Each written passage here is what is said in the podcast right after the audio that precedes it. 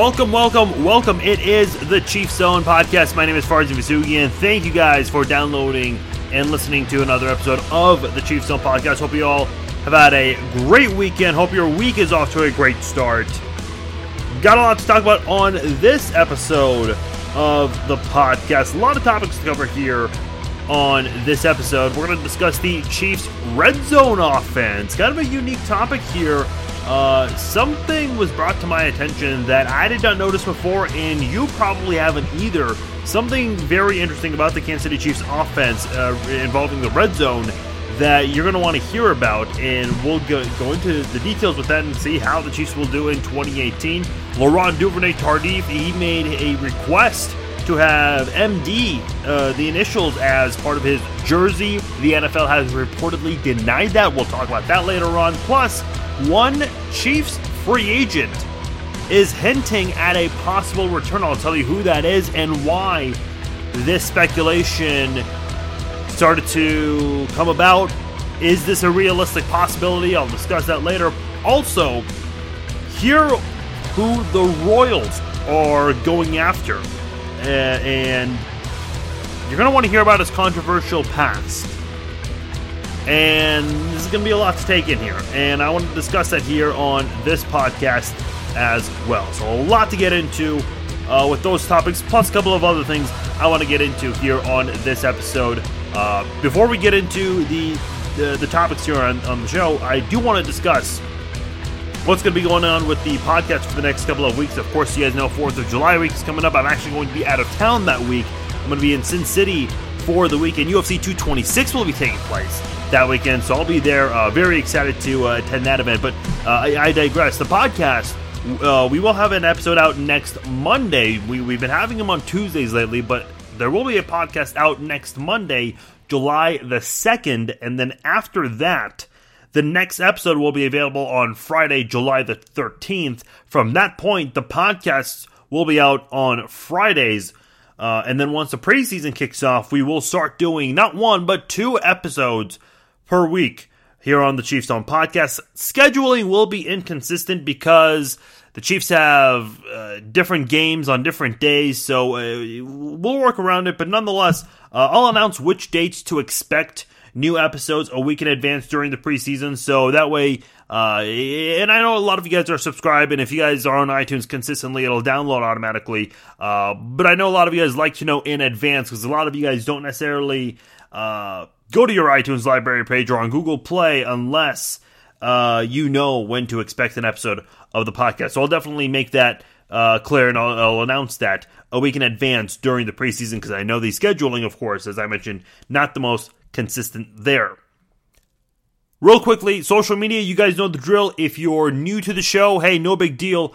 Very easy to be part of the show. A lot of ways you can interact with me. Facebook.com slash Farzin Vousoughian. That's my Facebook page. Like the Facebook page. Follow me on Facebook. Also follow me on Twitter at Farzine21. Plus my email, farzine at farzinvousoughian.com. If you enjoy the podcast, greatly appreciate you guys taking the time to listen. But if you have a moment, a quick moment that is, hit the share button on iTunes and Google Play. And while you're on there, make sure you are subscribed. Have your friends subscribe to the podcast as well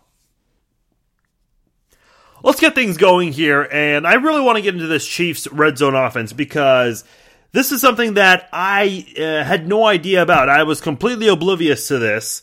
And it's one of those things that maybe you didn't know the statistics, but maybe you had a you you you still caught on at some point. You just never thought thought of anything about this.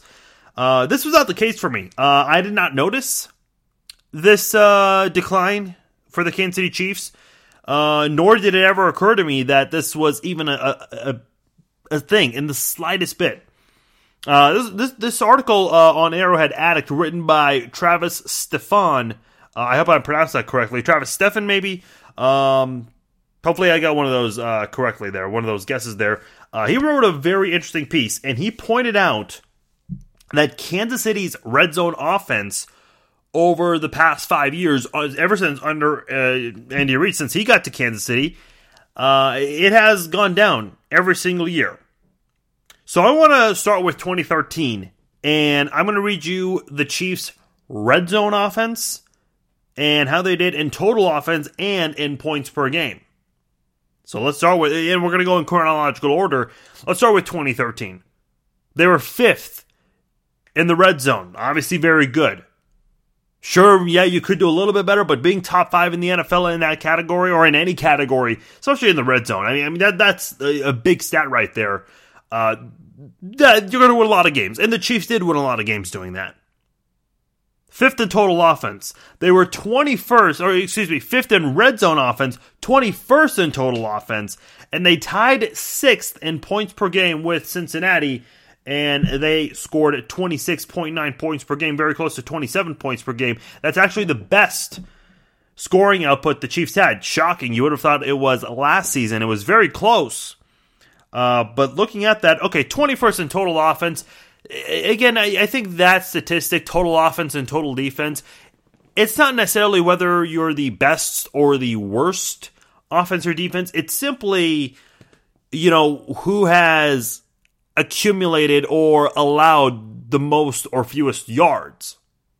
Now, a team that is number one in total offense or total defense, can they also potentially be the best in uh, the best as an offense or a defensive unit? Yeah, absolutely. I think generally, I think there are other statistics that come into play that don't necessarily show up on the total offense or total defense stat sheets. And I'm not going to get too much into the details of those, but being 21st in total offense, but fifth in the red zone and sixth in points per game, normally you don't see that uh, but what's so weird is a lot of times when you look at, and I, I guess it's kind of a funny way to put it, but I guess NFL math does not always add up. A lot of you guys know I uh, host an MMA podcast, the Cage Zone podcast, and uh, a lot of times we talk about MMA math. Uh, sure, you you want to look at uh, two fighters who are going head to head, and you want to look at their past opponents, the common opponents, and what their records are compare, uh, comparing to the other in uh, in common opponents. And sure, maybe one fighter does really well in the common opponents, but they still lose that fight uh, against who they were getting ready to, to, to, face. And MMA math does not always add up, and that's kind of the case I'm trying to make here. Similar thing could be said for 2014. The Chiefs were ninth in red zone offense.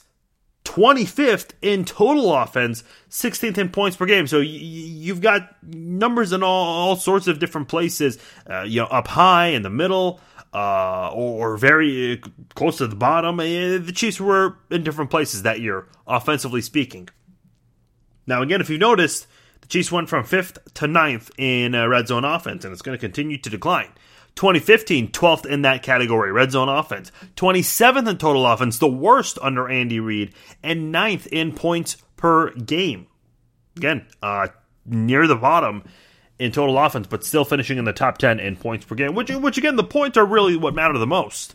Uh, but I'm not saying the others don't necessarily matter either. 2016, the Chiefs took a giant step back in this category. Uh, 26th in red zone offense. Now, quickly, I'll read the others 20th in total offense and 13th in points per game. And I think when you look at that uh, that number of being 26th, the two games that really stick out the most to me were the two games where Eric Berry just dominated and took over and helped the Chiefs win those games against the Falcons and against the Panthers, where the Chiefs in the second half against the Falcons couldn't even score an offensive touchdown. They had a touchdown on special teams on a fake punt from Albert Wilson, who's now with the Miami Dolphins. And then there was the uh, pick two by Eric Berry uh, to retake the lead after the Falcons scored a touchdown. And then, of course, uh, against the Carolina Panthers, uh, the Chiefs only had field goals plus a defensive touchdown from Eric Berry in that game.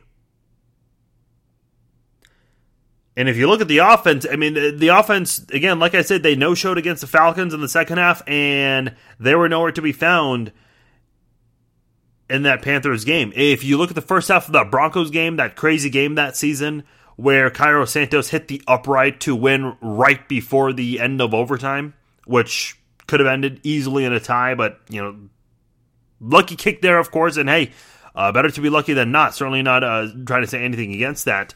Uh, but my point is, in, in the first half of that game, the Chiefs, if I'm not mistaken, if I remember correctly off the top of my head, the only scoring they had in the first half was a Justin Houston sack in the end zone, which was a safety, plus a Tyreek Hill kick return touchdown right uh, right after the uh, safety took place. So uh, you saw a lot of inconsistencies with that offense, and still they made big plays with Travis Kelce.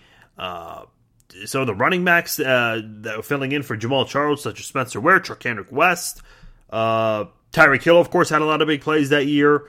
Uh, Jeremy Maclin, you know, he had some highlights here and there, not too many, of course.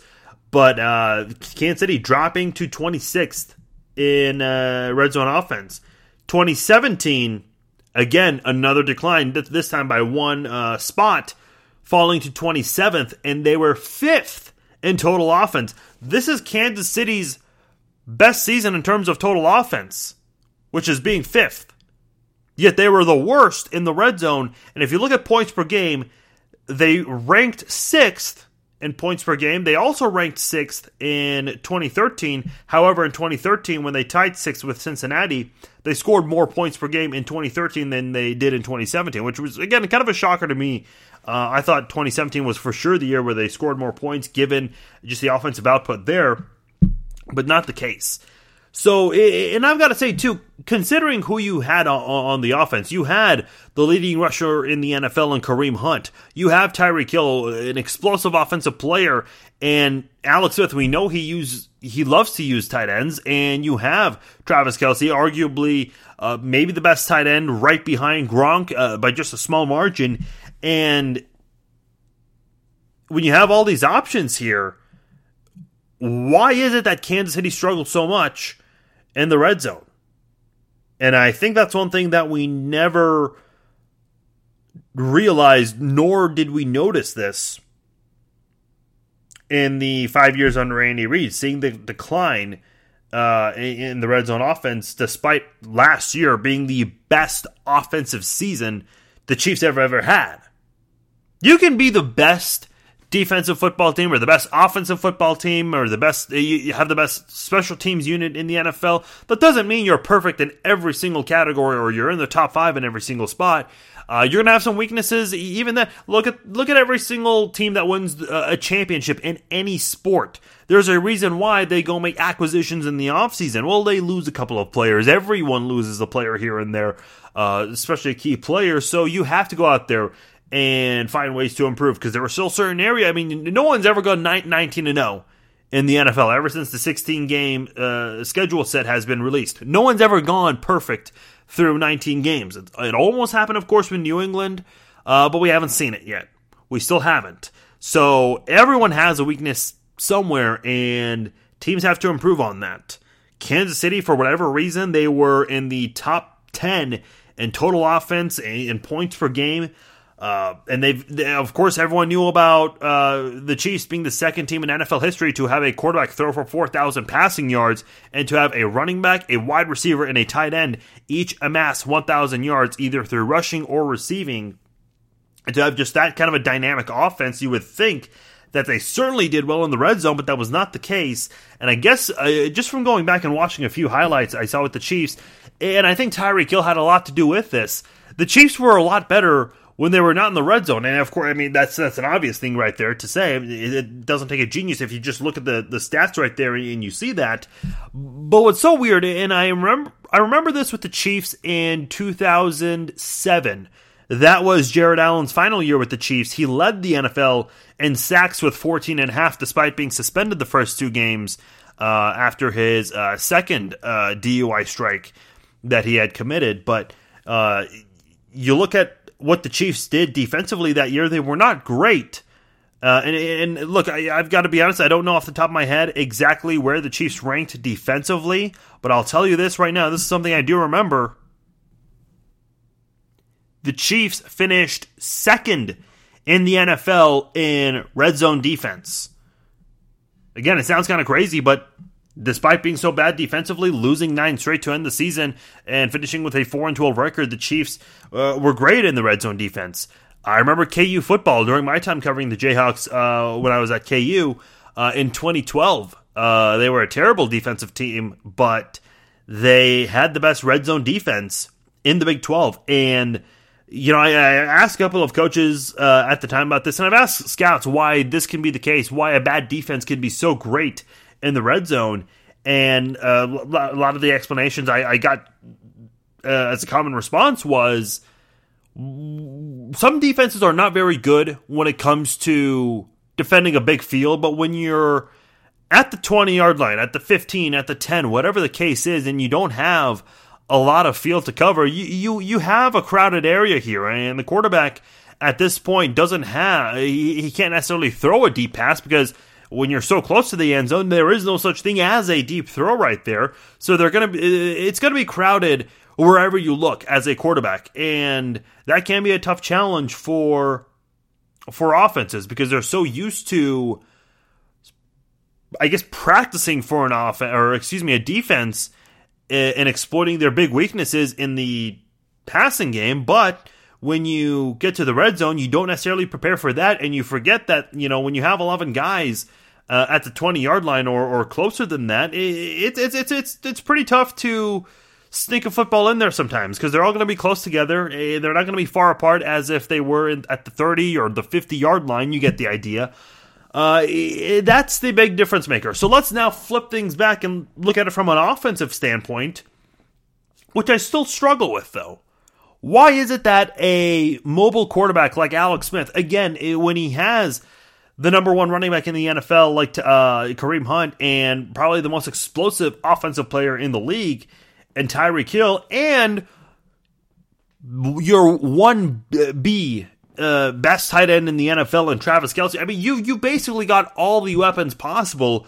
And uh, listen, we know here in Kansas City how great tight ends are. A lot of great tight ends over the years in Kansas City, and really how good they can be, how beneficial it is for a quarterback for the short passing game, just getting that short yardage there. And then I know Alex Smith's been criticized to be the check down guy and to, to throw it just short. So why is it Kansas City struggling in that area? And that I think is something that I think that requires a lot of deep film study. I haven't had a chance to really go back and watch a lot of these. Uh, I'll definitely make an attempt to do that. But the the problem is, I, I think at the end of the day, I think Alex Smith was certainly under some pressure with the draft pick. We saw him play so much better uh, not just in his time as a Chief, but in his career overall.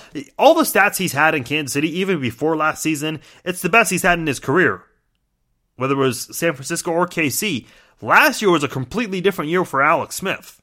And by the way, I do want to get into Alex Smith a little bit later. Something really interesting that needs to be noted about Alex Smith, and a lot of you guys were upset about this when I mentioned this on the Facebook page. But nonetheless, how are the Chiefs going to do in the red zone with Pat Mahomes? That is going to be one thing I'm going to keep a very close eye on, and I think all of you guys should as well. Knowing the fact that the Chiefs went from 5th to 9th to 12th to 26th and 27th in this category.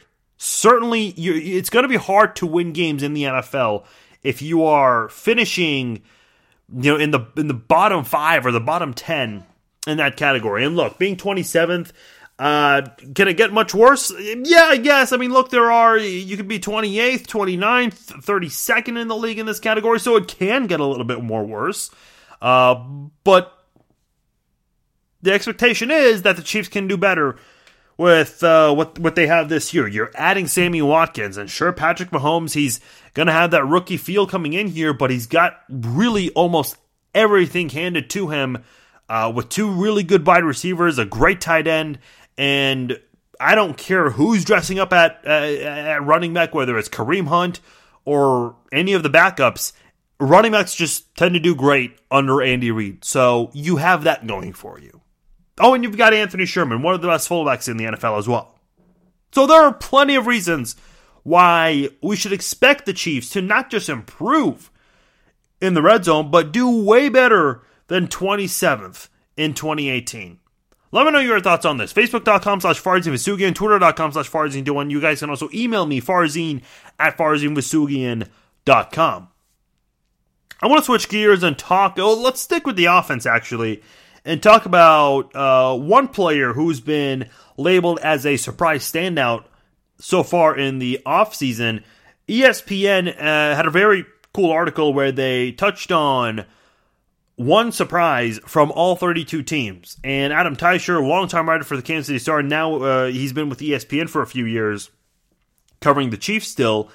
And he his surprise standout at OTAs was Ryan Hunter, offensive lineman. And here's the uh, short uh, post Adam Teicher had about him. Uh, the, he wrote, The Chiefs have given the undrafted rookie a look in their starting lineup at left guard during offseason practice. Uh, that the Chiefs are already seeing how much Hunter can handle speaks well for his chance of not only making the team, but eventually contributing more during the season. Now, on some depth charts that you might look up online, such as Ourlads, uh, which is run by Dan Shonka, who we had on the uh, podcast recently, you look at that depth chart and they have Parker Ehinger at left guard. Uh, you know, real quick, how about I just read the offensive line from left to right? That's the, the projected starting lineup. Eric Fisher, Parker Ehinger, Mitch Morse, Laurent Duvernay Tardif, and Mitchell Schwartz. Seems like a reasonable thing to expect. I think a lot of people are a little bit curious about how Parker Ehinger's uh, going to do coming into 2018. But Ryan Hunter, who's actually listed as a right tackle on this depth chart, he's a guy who's uh, been seeing a lot of time at left guard. That left guard spot is wide open. I think the Chiefs, even though Mitch Morse uh, wasn't as great as he was his rookie year, former Missouri Tiger, I think the Chiefs are very confident in him and bouncing back in 2018. LDT, very underrated guard. I know a lot of people are talking about his accomplishments off the field, but he really is one of the more underrated offensive linemen in the NFL. The Chiefs locked him up to a long term deal last year, and that was one of the very few moves John Dorsey made right before he was let go by the team. Mitchell Schwartz, probably one of the best right tackles in the game. Eric Fisher he's had an up and down career. He really has. Uh, there are some games where he looks really good, and then other games where he looks absolutely terrible. John Dorsey, of course, he he gave him a, big contract uh, before he was let go as well. So uh, you're stuck with that, unfortunately. Cameron Irving, uh, a versatile offensive lineman who was acquired from the Cleveland Browns, hasn't done well, at least not up to the standard that was expected from him given his draft placement, but he's done pretty well, uh, you know, in his role spot with the Kansas City Chiefs. So we'll see if he'll have uh, a hand in this uh, offense. Let's not forget about Kahlil McKenzie, who was originally drafted as a defensive lineman by the Chiefs this year, and he is making that switch to the offensive side of the football. Uh, and he's uh, a candidate to, uh, to win that left guard spot going into week one. So that is something very interesting to, to keep an eye on because I think that's that's an area where look, Kansas City needs to improve on that. They were not great at it last year, but they weren't as bad as some people try to make it seem like they were. Uh, Kansas City does have uh, a really good, in in my opinion, underrated and underappreciated offensive line. And I think uh, you know that left guard spot, you've got to use that very carefully uh, because you you can really do some damage with Kareem Hunt, whether it's looking to the left, uh, trying to attack the outside, or, or, if you want to go right up in the middle between the center and the left guard, well, you're going to want to make sure you have uh, the best guy there to allow Kareem Hunt to continue to do what he did last year, essentially, uh, when he led the league in rushing yards, and of course, trying to protect Patrick Mahomes. Uh, I think for a guy who's entering his redshirt rookie season, this is a guy who needs all the protection he can get. Not, that's not to say he'll never get touched. Everyone gets sacked. Everyone gets bumped here and there. Every quarterback goes through that, but uh, all the help that you can give Patrick Mahomes certainly would be great, especially with the potential you have this year with this offense. It could really go a long way for Mahomes and you know Andy Reid as the play caller for right now. Anybody and everyone on this offense uh, certainly would be key for the Chiefs in 2018. One interesting note before I talk about uh, Laurent Duvernay Tardif plus a potential chief who could return. The uh, new NFL catch rule, everyone knows about this. They're trying to be lenient or allow some leniency on this catch, no catch drama. I know the uh, game between the Steelers and the Patriots, that one was the most talked about game when it came to the uh, the controversy regarding what a catch is or what's not a catch. So if you remember, Demetrius Harris looked like he had a touchdown against the Steelers in week six when the Chiefs were trying to defend their undefeated record of 5 and 0 going into that game.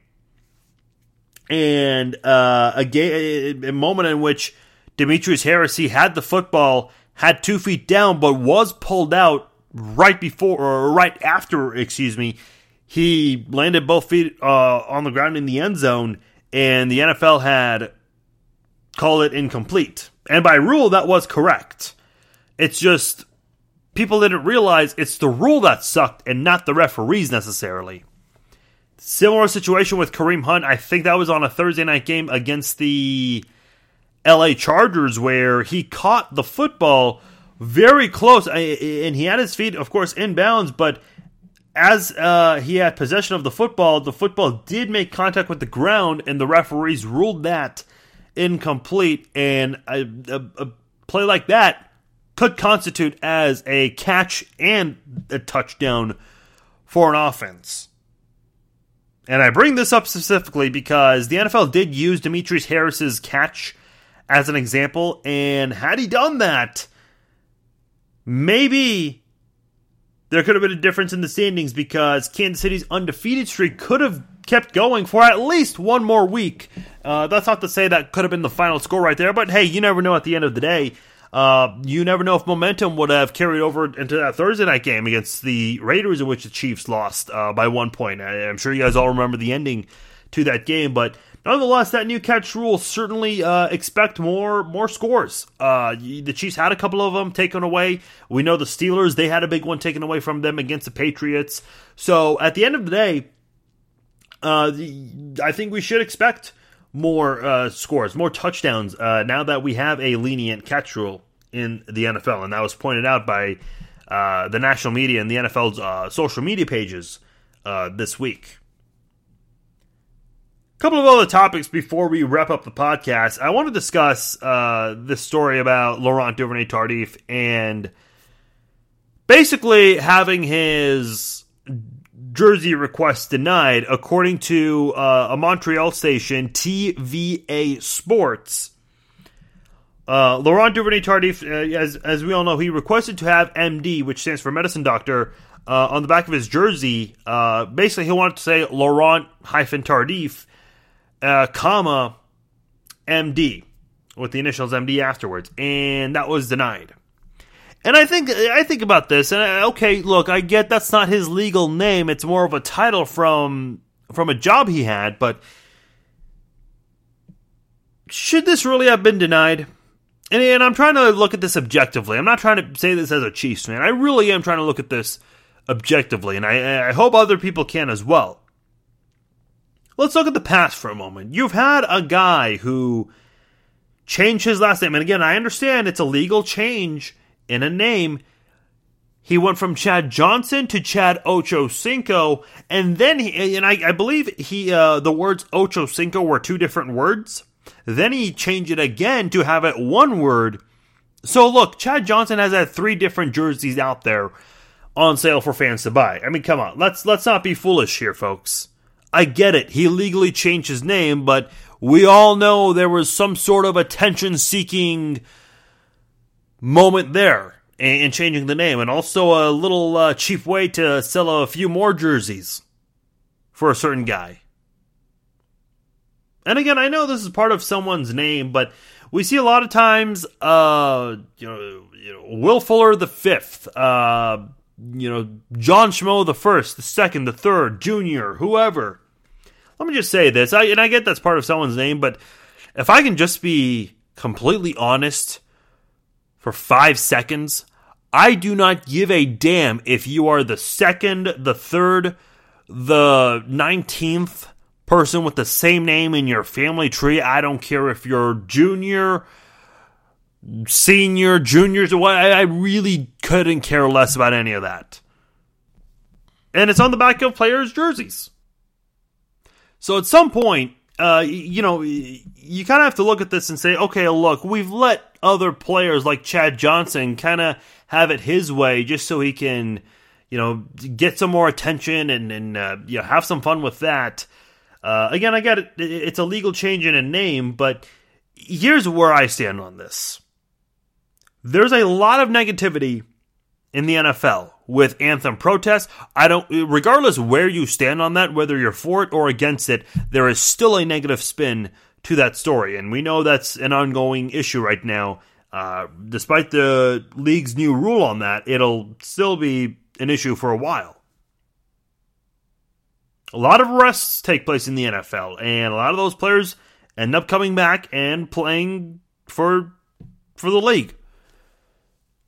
So, why is it with all this negativity in the NFL and all the negativity we hear in our world today?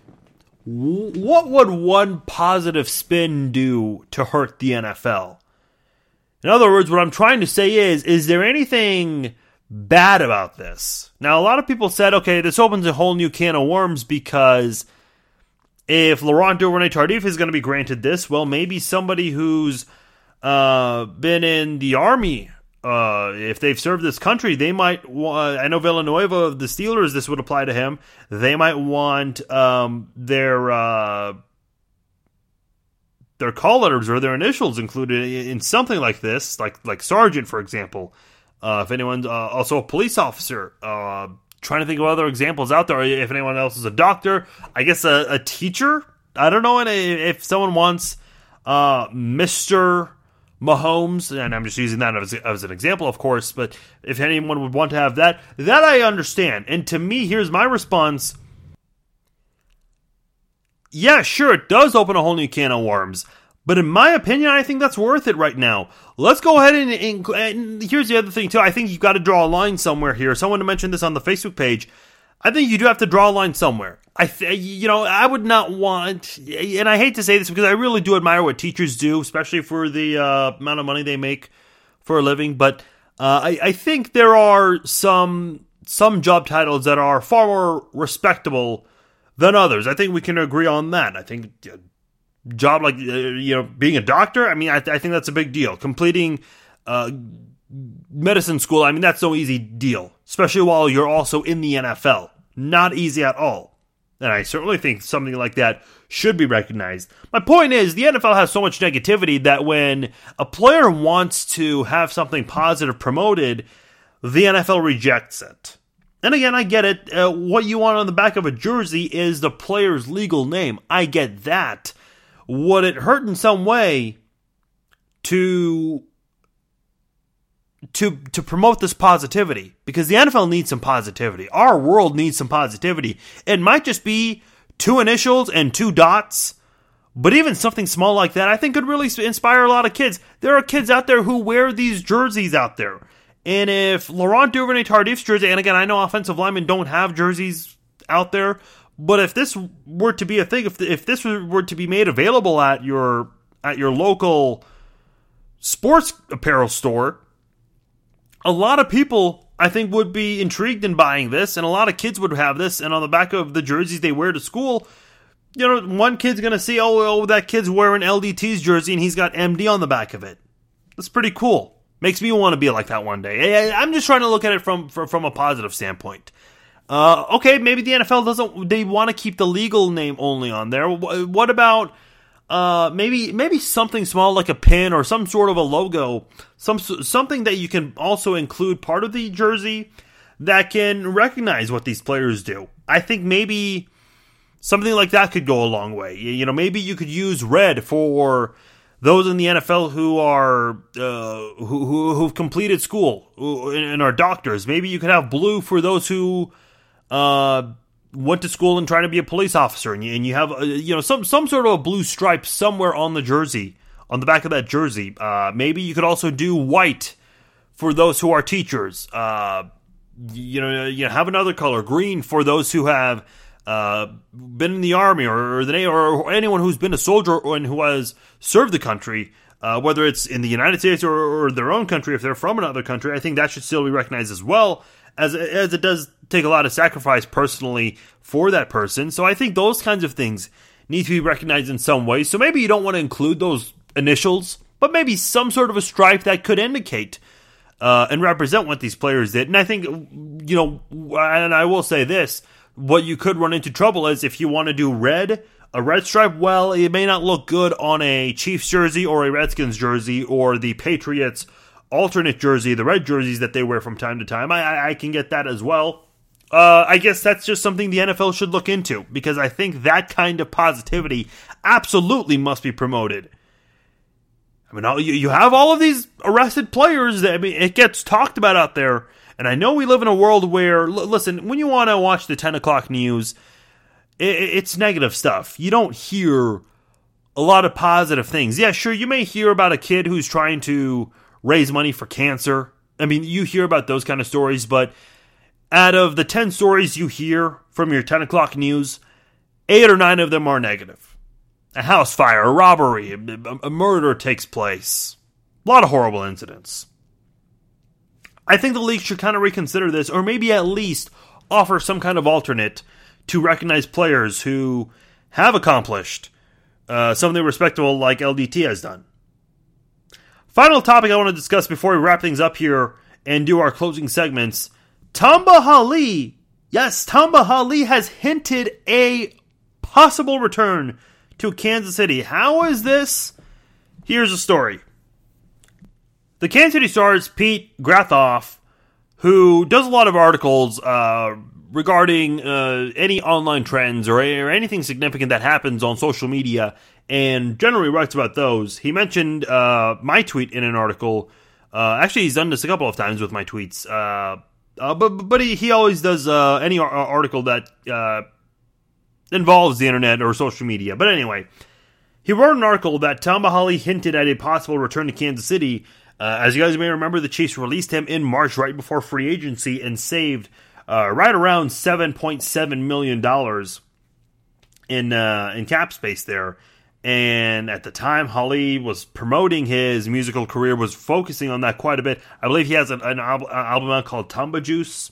Uh, so uh, he he was focusing on that at the time this spring. He tweeted. He had two tweets. First tweet says, "quote I'm stepping away from the music world as of today. I thank everyone who has had a hand in helping bring this amazing pro- project, Tamba Juice, the album, to light, especially Mastercraft. I, I, don't know who that is, but he tags him and uh, he says, I want to thank all the media outlets that posted my material. Thank you. And then in a second tweet, he goes, Love doing commercial music, but the reality of the business side isn't yielding as I would like, and we haven't found anyone to sponsor us, and our budget we set has ran out so I need to take a leave until I find another way to do it. Thank you all again and stay blessed. Now, look, as a, as a Pro Bowl player, I think when you write a tweet like this, it's, it's someone will pick it up and want to do something with it. So I, I, think at some point he'll be able to uh, promote this maybe a little bit more and get what he's looking for. But nonetheless, then he takes it to Instagram and he posted a picture of himself applying pressure on Peyton Manning in a game against the Denver Broncos and uh, the post on Instagram says, "quote When you need to get there in a hurry, I'm coming this time. Uh, will be different." Uh, obviously, a run-on sentence there. Then he used the hashtag Chiefs Kingdom, and that drew some eyebrows there. Uh, I can understand why this article was written. People might think that it's maybe being blown out of proportion. I mean, look, he was let go by the Chiefs this offseason. Why would you uh, post a photo of yourself uh, wanting to promote an upcoming season and write Chiefs Kingdom on it. Uh, just doesn't seem like that would make sense. The only possible answer to that is that maybe Hali could be coming back and might be playing for the league minimum under the Kansas City Chiefs. Maybe he understands that he'll have a new role and he he would be okay with that. He just wants to stay in Kansas City, so that's potentially a possibility there. And uh, Grathoff, he mentioned in the article that the Chiefs rookies report to camp July the 22nd and the veterans arrive on the 25th. And he asked the question Will Tamba Hali be one of those veterans who shows up on the 25th? Kind of interesting. I already posted this question. I posted it, I just read about it right before I recorded the episode. Let me know your thoughts. Do you guys really think Hali is coming back, or do you guys think that this is being blown out of proportion. Let me know. Facebook.com slash Farzin Vousoughian, Twitter.com slash Farzin21. You guys can also email me, Farzin at FarzinVousoughian.com. Time to wrap up the show. Let's go around the NFL.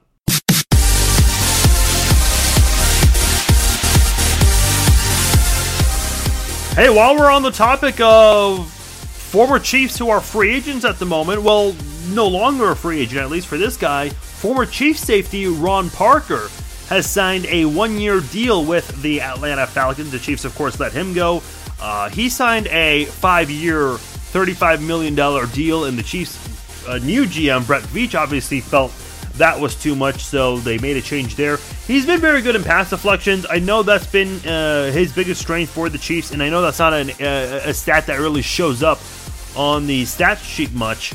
Uh, but he's been an underrated safety, though I will say last year I thought was a big step back for him, especially because the Chiefs relied on him so much while he was uh, filling in uh, for the loss of Eric Berry, uh, as well as Daniel Sorensen, and uh, it just never really seemed to go great for that uh, for that safety duo that we saw for most of 2017. So this is going to be kind of interesting uh, to see how Ron Parker does. Moving on from Kansas City to Atlanta, a lot of former Chiefs this year, whether it's in the college ranks you know, whether, depending if it's a player, coach, uh, whoever, uh, just some come to mind. John Dorsey, of course, Todd Haley going to Cleveland, Herm Edwards coaching ASU. He's returning to the coaching game and in the college ranks for the first time. Uh, uh I can't remember if I mentioned John Dorsey, uh, Mike Vrabel, former chief uh, for a couple of years. He is now a head coach in the NFL for the Titans. So it's going to be very interesting to see how a lot of these guys do. Of course, a lot of players. Derrick Johnson. Uh, Jamaal Charles still looking for a home. Ron Parker, and now he, he he's moving on elsewhere. Alex Smith, of course, now in uh, Washington. A lot of former Chiefs. Very interesting to see. And uh, a lot of, uh, if you like, everyone likes to keep an eye on former players from their team and how they do with uh, other teams, uh, as well as coaches and GMs. And there's a lot of that to go around for KC this year. So definitely going to be a, an interesting offseason to, to, to pay attention to for uh, former Chiefs who are elsewhere in the sport of football. Going elsewhere, Kareem Jackson moving from cornerback to safety. And there's a big reason for that, and I want to get into that reason uh, later on. Uh, but Kareem Jackson of the Texans, uh, the Texans suffered a big blow at safety.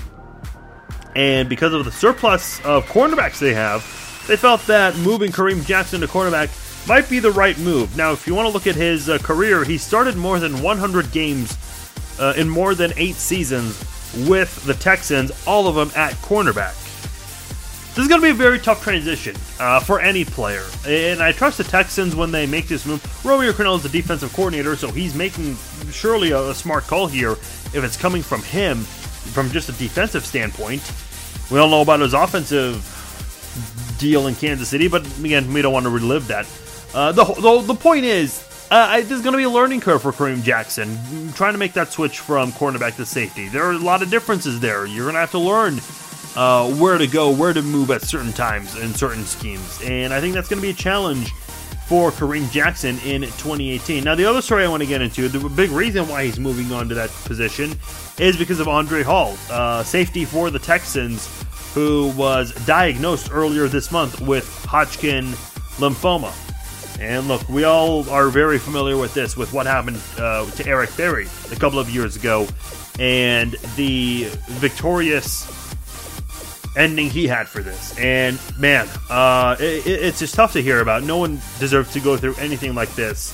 Listen, uh, for Andre Hal, I hope this ends the exact same way for him as it did for Eric Berry. Uh, I, I, really hope it does go that path. I know uh, the Texans will certainly celebrate it. Texans fans are going to embrace him even more when he comes back. I still remember the moment where Eric Berry was introduced in his first game back at Arrowhead.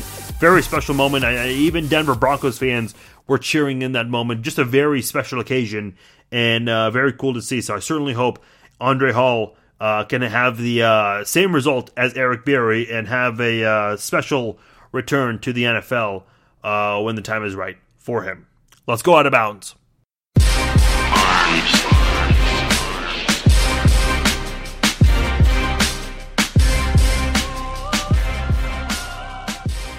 Paul George, who spent uh, some time in his career with the Indiana Pacers and spent this past year with the Oklahoma City Thunder, uh, it is reported that he is going to have a special televised event on ESPN to announce his free agency decision. Because this worked out so well when LeBron James did it. Uh, look, I, am not a fan of these things. I, I know the whole LeBron thing. Uh, it raised money apparently. Look, you don't need to announce. You don't need to have an announced signing to raise money. I, I, I don't. I, I, again, I'm not against these kind of things. I know the Cleveland Browns 0 16 parade that raised money for for charity. Uh, that's cool. it, it is. Uh, but when you're a rich athlete like LeBron, I mean, come on. you got all the money in the world. You you you can you can do it all without the need of doing things uh, through a through an announcement like that. You know what else I don't like? And I understand there is a market for this, a big market. But I hate the the, the, the fact that uh, you know there are high school players who will go on TV on ESPNU just to sit down, thank their families, their coaches and teammates, and and everyone who has offered them a, a spot on their college team, and then they pick who where they're going to college by just simply uh, picking up the hat and saying the name at the same exact time. Uh, I, am not a big fan of that. I, am really not. Just just just simply announce it uh, by either going on social media or telling the coach and have them announce it through their uh, PR department. I'm not a big fan of uh, these kinds of things. I'm really not. But again, I guess there's a, uh, a market for that. So we'll see how this all goes for Paul George. Likely going to the Lakers. I don't know. Uh, that's the uh, that's the hot popular opinion that everyone's going to the Lakers every year. That's the case. That's the case at least. But here's another popular opinion: soccer sucks, and that there are a lot of zero-zero draws. Well, that's not the case in the FIFA World Cup, which uh, a couple days away from ending before the round of 16 begins. But hey, listen, soccer haters, I know you guys like to bash sport. I'm not a big soccer lover, but I don't hate the sport either. I don't criticize the sport, but listen, uh, it's a very hard sport. It's very hard to get that ball into the net uh, for the opposing team, and we see a lot of 0 0 draws. We see a lot of scoreless games, and that's never fun. I get that's part of the reason why a lot of people don't like the sport because you don't like scoreless sporting events. You don't like ties. Nobody ever wants to see that. Uh, it's rare in sports like uh, the NFL and MMA, but I mean it happens occasionally. But uh, it's it's not as much as it, it happens in soccer. And listen, I, I wish they'd change it in soccer. Just either do ten minutes each direction, to, twenty total of an overtime period. I know they have a different rule for that, uh, or just go straight to penalty kicks. We want a winner in these cases. But anyway, the FIFA World Cup has yet to have a 0 0 scoreless game. So you can't necessarily criticize soccer in that regard, which I've got to say, that certainly makes for an entertaining FIFA World Cup. Unfortunately, the timing for all these games not really on point. I've mentioned this before, and the United States not being in it, that certainly draws attention away from that since a lot of people, uh, you know, here in the United States, they want to follow uh, the FIFA World Cup if the U.S. is in it. Uh, I'm sure a lot of people are still watching it. I've tried to follow it more so on the weekends. But nonetheless, uh, it, has been entertaining. Uh, quality wise, we've seen a lot of great matches, and I think that's certainly a good thing to see. Uh, you never want to see a scoreless bout, especially in, in the biggest moment, the biggest sporting event in the world. so this is very fun to see, and hopefully this continues uh, all the way through uh, before the round of 16 begins. One final thing I want to talk about I watched part of the NBA draft last week, and I've got to say, booing is always funny. It really is. It happens a lot for the commissioners of these sports. Uh, it happens uh, during the draft when uh, a, a, team drafts a player and the fans were expecting someone else. I saw this with the New York Knicks and I just chuckled because, uh, I mean, the cameras love it they'll stick on those uh, shots. They'll stick with those fans for as many seconds possible, uh, and, and, let, the, see those thumbs down. You know, see those fans who are holding their mouth, uh, their hands outside their mouths and shouting "boo." Uh, you're just basically bashing the pick. Uh, it's always comical to see. and it's one of those things that just never get old. It really doesn't. We also see this um, after championship games. Once a champion has been crowned, uh, and the commissioner is there to uh, award the trophy. People criticize Golden Knights fans because they were apparently booing the commissioner after they gave the city a team. First of all, a lot of uh, you know that, that doesn't mean you necessarily love the commissioner. I mean, he can still be disliked. Second of all, a lot of Washington Capitals fans were at that game. I'm sure Golden Knights fans were ready to just take off and uh, get away from the occasion since their team just lost. So any Golden Knights fans that were in the building, I'm sure probably had left at this point. It was just Capitals fans, a lot of them who were at the event, uh, and they were the ones who were doing the most of the booing for the commissioner. Final segment of the show. Let's throw some penalty flags.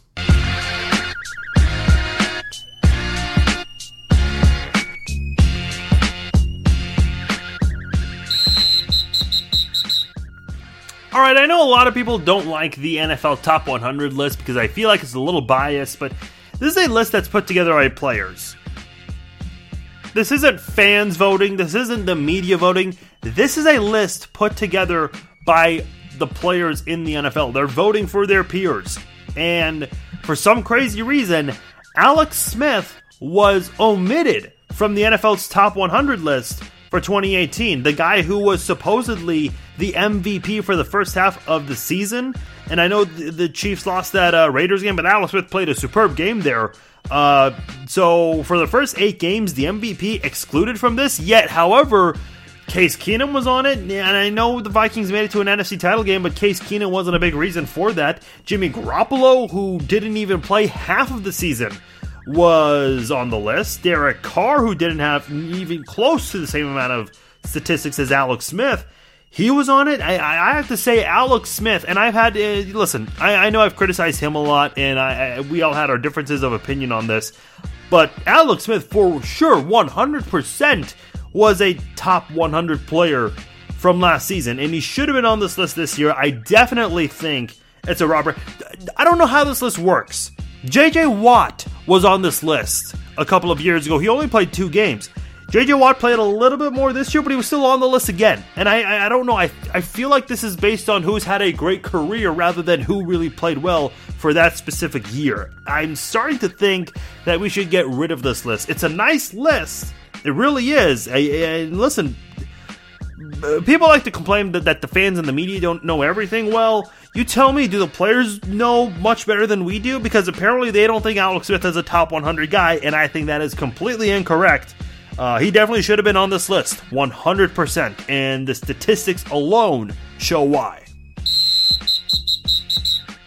Mexico is moving on to the round of 16, going back to the FIFA World Cup, had a big win over South Korea.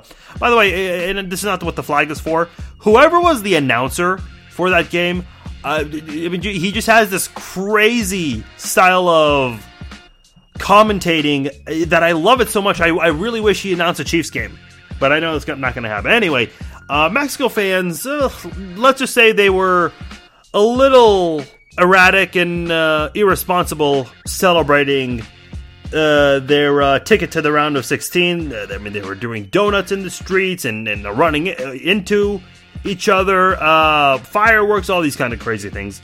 A lot of people on social media criticized Mexicans for doing this. Can we please not act like sports fans in the United States are perfect because they are not? Did you see what LA Lakers fans did when they were winning championships? I mean, they were lighting cars on fire. I've seen Minnesota fans do this. I'm sure some raunchy Philadelphia Eagles fans did some things they should not have done. Can we please not? and I understand there's this crazy political issue going on with the border right now, uh, with people crossing the border illegally, and people are wanting to make that a tie into this, but you shouldn't. Uh, come on.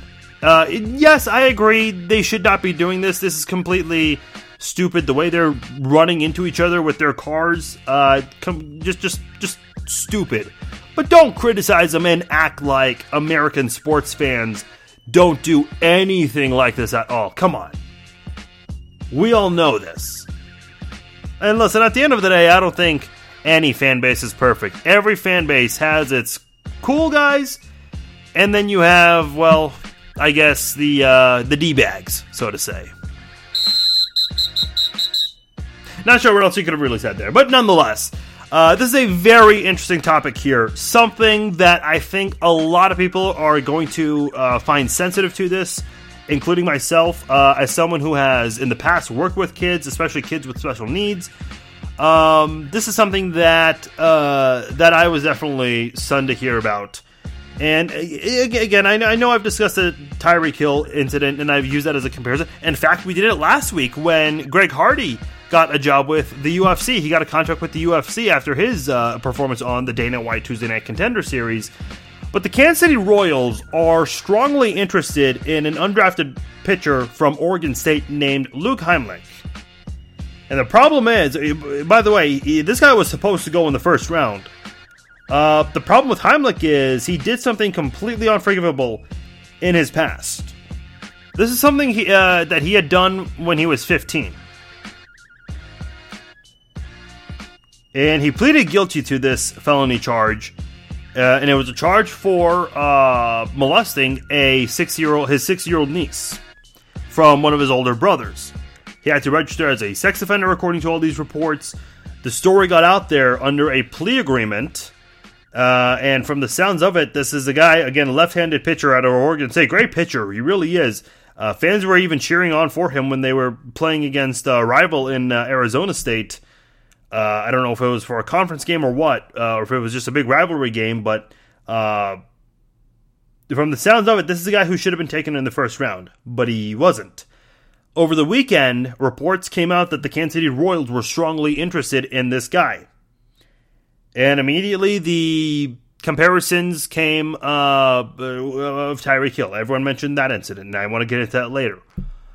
Uh, General Manager Dayton Moore, uh, he said that the team is still trying to gather more information about him. Uh, Manager Ned Yost said he believes in second chances. Uh, just some other facts to go with this. He pleaded guilty. However, he denies committing the crime. His family backs him on this. They support him on this. Basically, everyone in the family uh, believes him on this, except for the mother of the uh, the alleged victim of the of the girl. Uh, that mother ended up divorcing Heimlich's brother since the incident took place, and she uh, she really does not want him playing baseball at the pro level. Tried to prevent him making it at the college level.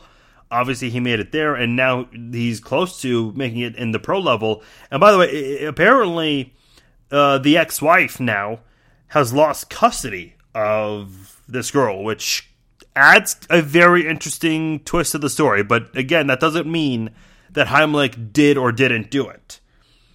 Uh, just to be clear, Luke, uh, just, some details here. He uh, has five nephews and nieces, including two older brothers. Uh, and his oldest brother, Josh, is the uh, father of this girl who was allegedly uh molested. Uh, Josh was granted custody of the two children that they have. The mother had visitation rights that allowed her to have the children with her for uh, for the Christmas holidays, uh, parts of the summer. Uh, it was during the summer of 2012 that she brought up the allegations of abuse to Josh after a discussion with their daughter, and those are the details from the uh, the media in Oregon there. All right, look, here's my thing on this. Uh, I will say I had very similar thoughts when Tyreek Hill uh, was drafted by the Chiefs. I, I don't need to uh, remind you all of my thoughts. I, am sure you all had similar thoughts, and your opinions changed over time.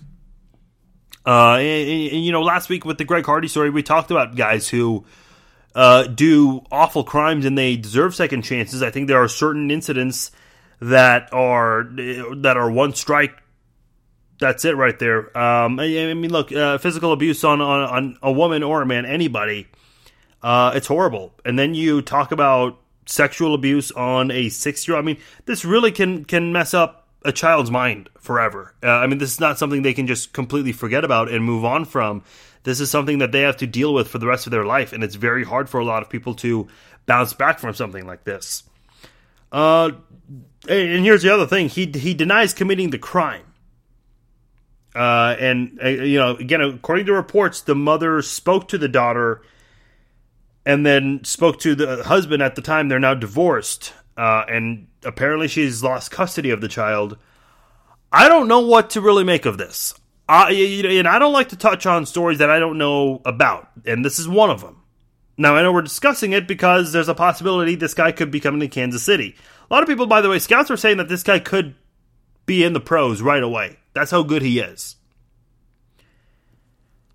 I really don't know what to make of this. He pleads guilty but denies committing the crime, and this is, I guess, something I'm, I'm just struggling with. Is he is he saying that just to get out of it, just to, at the end of the day, get this removed from his record and so he can play baseball? I don't know. I I, I don't know why he's saying this. Um, this is a very weird story, and listen, I trust I trust any general manager I mean, they have the job that they have for a reason. I trust front offices when they consider guys like this. I'm sure they do their due diligence. Look at the Chiefs. And I'm sure Andy Reid has a big hand in it because look what he did with Mike Vick. I'm sure the Chiefs did everything they, they could re- doing their research on Tyreek Hill, and when they had a plan for him as to what he needed to do in order to stay on the team, because even though he was a draft pick, his roster spot was never guaranteed. The Chiefs made that clear. And during his rookie season, Andy Reid talked about how Tyreek Hill was doing all of the things that they have asked for him to do. So again, uh, I don't know exactly what the case is. If he did, didn't do it, uh, no one knows. Nobody really knows, except for a couple of people involved. Uh, this is a very hard one to deal with. Is this guy really worth the risk? How much backlash are you going to get? And by the way, a lot of people are saying with Tyreek Hill, at least he, uh, people are saying at least he did it to an adult, whereas Heimlich did it to a kid. First of all, you know, whether it's physical abuse, sexual abuse, uh, I, I, you know, it's wrong either way. Yes, I do agree. It's just far more awful to hear about if it's if it's done to a kid. I, I don't get me wrong, please. I, I, I, I agree with that. But at the end of the day, I, I'm not going to feel, you know, a little bit better or less angrier, I guess would be better to, to, to say, about someone because they, they did something awful to an adult. And by the way, let's not forget here, uh, Tyreek Hill, uh, you know, he, he did his physical abuse when his girlfriend, uh, now his wife, was pregnant. So there was kind of a child involved who could have been hurt from this. So again, uh, I know a lot of people hate hearing that because they've forgiven Tyreek Hill for that for different reasons. Uh, again, that's fine. I don't. I really, you know, again, again, the Tyreek Hill thing that's really changed my perspective on a lot of things when I hear stories like this, whether it's in Kansas City or outside of Kansas City listen, whenever someone commits a bad crime like this, uh, everything's got to be done to make sure they don't do it again. If they commit it for a second time, well, look, it's going to be hard to believe them uh, and give them a third chance. It really is. Uh, I, I really don't know what to do. Uh, and this is a job for Dayton Moore. Uh, he's got to decide what he wants to do. And if this is really worth the risk. And if he thinks that Heimlich can, can learn from this, again, he says he didn't do it. But folks, look at the Kareem Hunt stories that we've seen this offseason. Your name just doesn't get involved. It doesn't just get written in into a police report because police officers are bored and have nothing to do. Things happen, and if you're if you're involved in the slightest bit, your name's got to be written down in the report. Now, again, with this story, and again, I don't want to get too much into into the details because it is it is disturbing. Uh, things like this, uh, you never want to hear. The story is that it was just him and the six year old niece in the room. That's the alleged claim here. And it's hard to say. If no one else was in the room, you know, how do you come down to the bottom of this? How do you uh, how do you get to the truth? And again, that's that's for other people to figure out. That's not my my expertise at all. Let me know your thoughts on this if you guys have any, because this is very interesting. I, I have never I've never thought I would ever feel positive about a guy like Tyreek Hill, and I know a lot of us have. A lot of people were chanting his name uh, right before he took a touchdown back against the Raiders, which was a, a special moment for him. Uh, and he's a uh, Tyreek Hill, by the way, just recently did something really cool where he had uh, created, I guess, like a little shopping spree with kids as a char- charitable event. People like to criticize Marcus Peters for his bad behavior, yet people forget that he fed 250 families. He had 300 coats for for a, a coat drive on Christmas. People forget these kinds of things. Um, that doesn't make all of their past incidents forgivable. No, no, no, not at all. Um, but I think we we focus so much on the negative, we forget there are positive things out there. Uh, again, I don't know where I stand on this. I really don't. Uh, the Tyreek Hill thing, like I said, has changed my perspective on things. I'm sure you guys have felt the same way. And by the way, I'm sure there are some people out there who their pers- their perspective on Tyreek Hill has never changed, and I respect that if people feel that way. Um, especially if you come from a place where you have witnessed or you've had family members or very close friends who've dealt with something like this. I can understand that. It's it's not easy for everyone to be on the same page with in a topic like this. I want to hear your thoughts if you have any. Facebook.com slash FarzinVousoughian, Twitter.com slash Farzin21. Let me know your thoughts on this topic, any topic that we discussed here on the Chief Zone podcast. Appreciate all of you downloading and listening to this episode. Email me as well, by the way, farzin at farzinvousoughian.com. Subscribe to the podcast on iTunes and Google Play. Hit the share button, let your friends know about the podcast. Until then, I'll talk to you guys on Monday the 2nd. And then again, as a reminder, the podcast will return on the 13th, and uh, we'll do podcasts on Fridays for a little bit at that point. point, and then we'll start doing podcasts twice a week. Kind of an inconsistent schedule because of the preseason scheduling, the way that works, but we will uh, announce uh, how the uh, scheduling will be and when you can expect a podcast during the preseason. We'll make sure I, I'll make sure I do that a week in advance. That way you can all know about it. So keep it locked here on the Chief Zone podcast. Of course, things are heating up. We're getting closer and closer to training camp. July the 22nd, rookies report, and veterans arrive on the 25th. So getting closer to football season, folks. And again, I want to hear you guys as part of the conversation. This is a big part of the podcast, and we'll continue to have more topics to discuss here and include you guys more so on the podcast. Facebook.com slash Farzin Twitter.com slash Farzin21. And again, my email, farzin at FarzinVousoughian.com. Appreciate you guys listening. Subscribe, share. Talk to you guys next week.